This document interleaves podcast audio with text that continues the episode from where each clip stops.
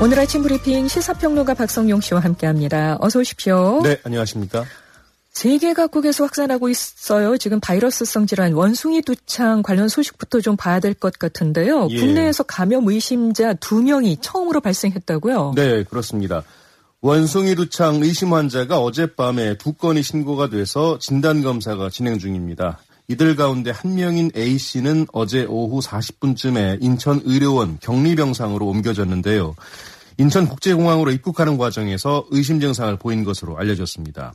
앞서 인천시는 원숭이 두창의 국내 유입 가능성에 대비해서 인천의료원을 전담 의료기관으로 지정했는데요. 격리병상 두 개를 배정하고 원숭이 두창 의심 환자나 확진자 발생 시에 입원 치료를 하고 있습니다.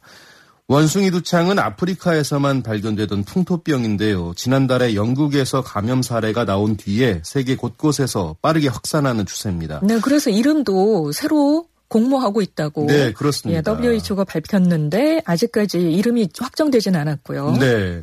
어, 주로 상처 부위나 책 접촉을 통해 감염이 되는데요. 발열과 오한, 두통, 물집성, 발진 등이 주요 증상입니다. 아, 치명률은 3%에서 6% 정도지만 아직 아프리카 말고 다른 대륙에서 사망자가 나온 적은 없고요. 어, 우리 정부는 신속한 대응을 위해서 이 원숭이 두창을 2급 감염병으로 지정한 상태입니다. 네. 코로나 관련 소식도 보죠. 정부가 전 국민을 대상으로 한 4차 접종을 검토하고 있다고요? 네, 정부가 국내 방역 상황과 국내외 연구 결과를 고려해서 하반기 4차 접종을 전 국민으로 확대할지를 검토하고 있는데요. 재유행에 대비한 예방접종 전략이 매우 중요하다는 판단에서입니다. 예, 정부는 특히 하반기 유행이 예상되는 균주를 대비해 예방접종 전략 그리고 치료제의 적시 투입 전략 등에 힘쓰겠다고 밝혔는데요. 기존 백신 접종에 따른 면역 효과가 가을쯤에 떨어질 것으로 예상하고 추가적인 백신 접종 전략을 고민하고 있습니다. 자, 이런 가운데 오늘 발표될 코로나 신규 확진자 수는 8천 명 중후반을 기록할 것으로 예상이 됩니다. 네. 어제 오후 4시 전후로 우리 국민들의 심박수가 네. 마구마구 올라갔을 것 같습니다. 맞습니다. 자, 어제 누리호 발사가 이루어졌습니다. 두 차례 시도 끝에 우주 비행에 성공했습니다. 네. 많은 국민들께서 제 TV 앞에서 지켜보셨을 텐데요. 누리호는 어제 오후 4시쯤 발사가 됐는데요. 이후에 1단과 2단을 성공적으로 분리했고요. 이어 발사 위성 덮개를 분리하고 고도 200km를 통과했습니다. 누리호는 이후로도 정상 비행을 이어갔고요. 오후 4시 13분쯤 3단 엔진이 정지되면서 목표 궤도에 도달했습니다. 이어 오후 4시 14분쯤에는 성능 검증 위성을 또 4시 16분쯤에는 위성 모사체를 각각 분리하는 데 성공했는데요. 이에 따라 누리호의 위성 모사체와 성능 검증 위성은 이 지표면에서 700km 안팎의 고도에서 초속 7.5km 안팎의 속도로 지구 주위를 돌고 있습니다. 네. 특히 남극 세종기지 지상국에 이어서 국내 지상국과의 교신에도 성공을 했는데요. 이 정부는 누리호 비행이 사전에 계획된 절차에 따라 종료됐다면서 성공적인 발사로 평가했습니다. 네. 이번 누리호 발사 성공은 많은 의미를 담고 있죠. 네, 그렇습니다. 앞서 지난 2013년 발사에 성공한 나로호가 있었는데요. 나로호의 1단 엔진은 러시아에서 구입한 것이었습니다. 하지만 누리호는 독자 개발한 한국형 발사체인데요. 자, 그래서 이번 발사 성공은 한국이 독자적인 우주 수송 능력을 확보했다는 의미가 있습니다. 이로써 우리나라는 열 번째로 자력 발사 능력을 보유한 국가가 됐고요. 무게 1톤 이상의 실용급 위성 발사 능력으로는 러시아, 미국, 유럽, 중국, 일본, 인도에 이어서 일곱 번째 국가로 올라섰습니다. 아, 정부는 오는 2017년까지 누리호 신뢰성 향상을 위해서 4차례의 추가적인 반복 발사를 실시한다는 계획입니다. 네, 이번에는 지난 1차 발사 때와 달리 실제로 작동하는 위성이 탑재됐다고 하던데요. 네, 그렇습니다. 그 위성이 어떤 역할을 하게 되나요? 네, 성능 검증 위성 안에는 초소형 위성, 즉 큐브 위성이라는 게 4개가 실려 있는데요. 이 발사 8일 뒤인 오는 29일부터 이 큐브 위성 4개가 이틀 간격으로 하나씩 성능 검증 위성에서 튀어나와서 궤도에 진입을 하게 됩니다.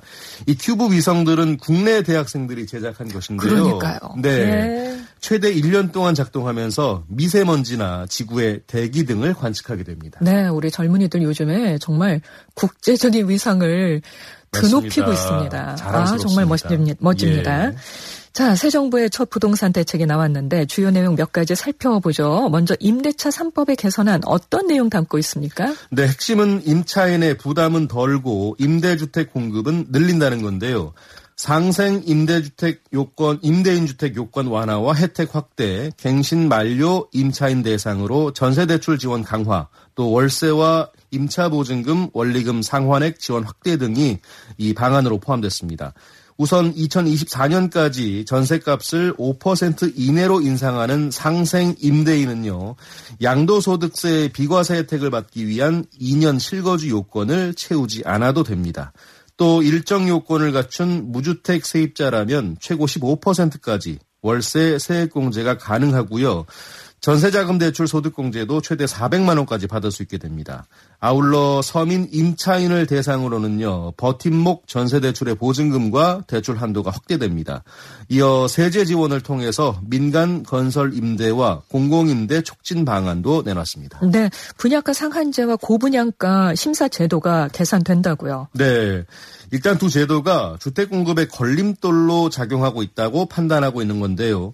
우선 분양가 상한제의 경우에 택지비 산정을 감정가 기준으로 하는 데다 이 고급 마감재 등의 비용이 제대로 반영되지 않아서 그동안 민간과 조합 측의 불만이 컸습니다.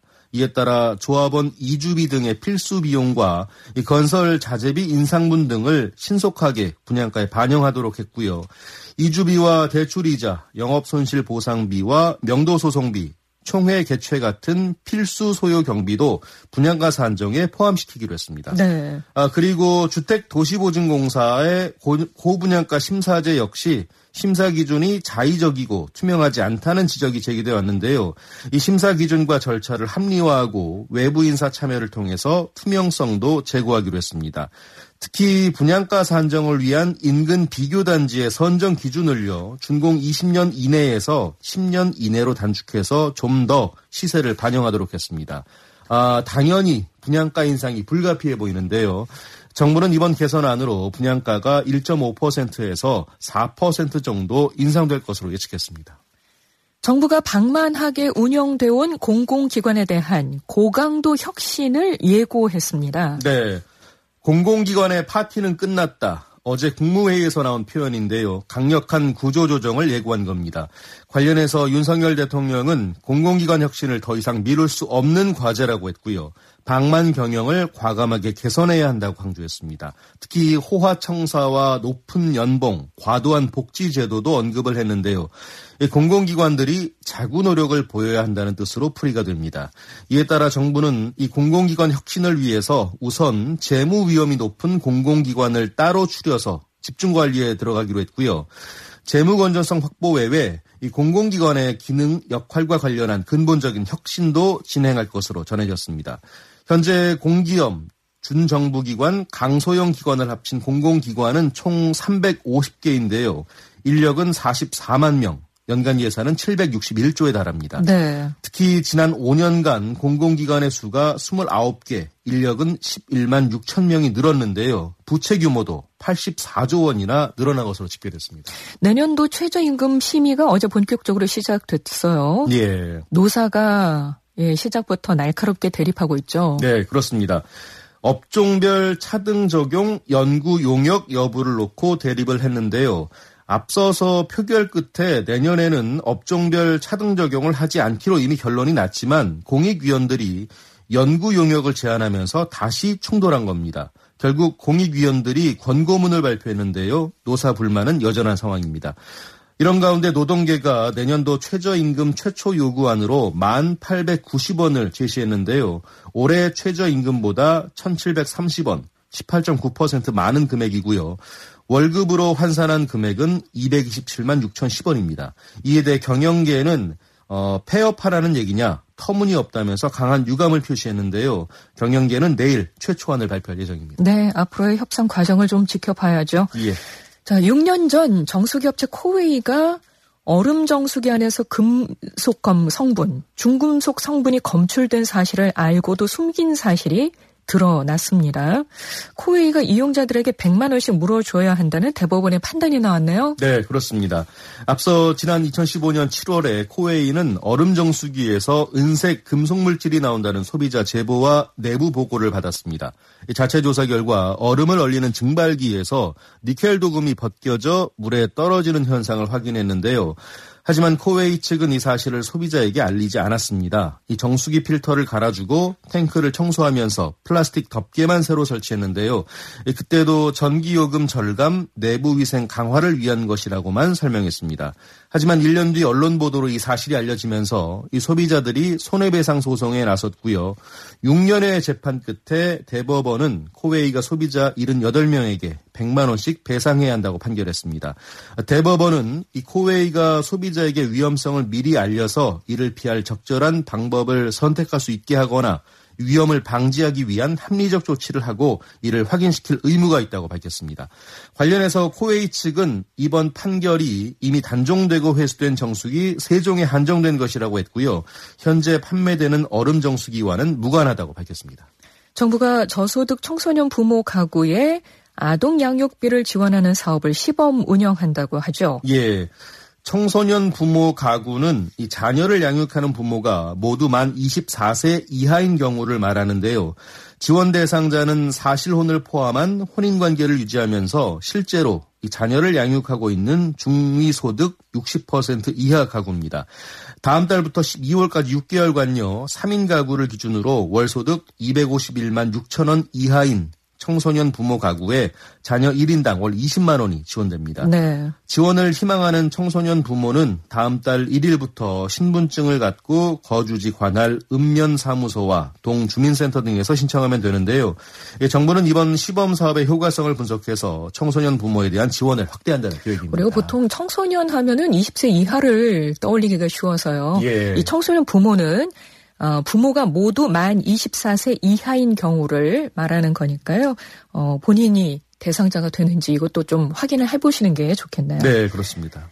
자, 오늘부터 만 4세 이상 남자아이는 엄마 따라서 여탕 목욕실, 탈의실 드나들 수 없습니다. 네. 아, 공중위생관리법 시행규칙 일부 개정령이 오늘부터 시행되는데요. 이에 따라서 이 목욕장 남녀 동반 출입 제한 연령이 기존의 만 5세 이상에서 만 4세 이상으로 낮아집니다. 그러니까 말씀하신 대로 만 4세 이상의 남자아이는 엄마를 따라 여탕 목욕실과 탈의실에 들어갈 수 없고요. 당연히 만 4세 이상 여자아이가 아빠를 따라서 남탕에 가는 것도 마찬가지로 금지됩니다. 네. 이와 함께 목욕장 출입 금지 대상에서 정신질환자를 제외했는데요. 인권 침해 요소를 없애기 위한 조치입니다.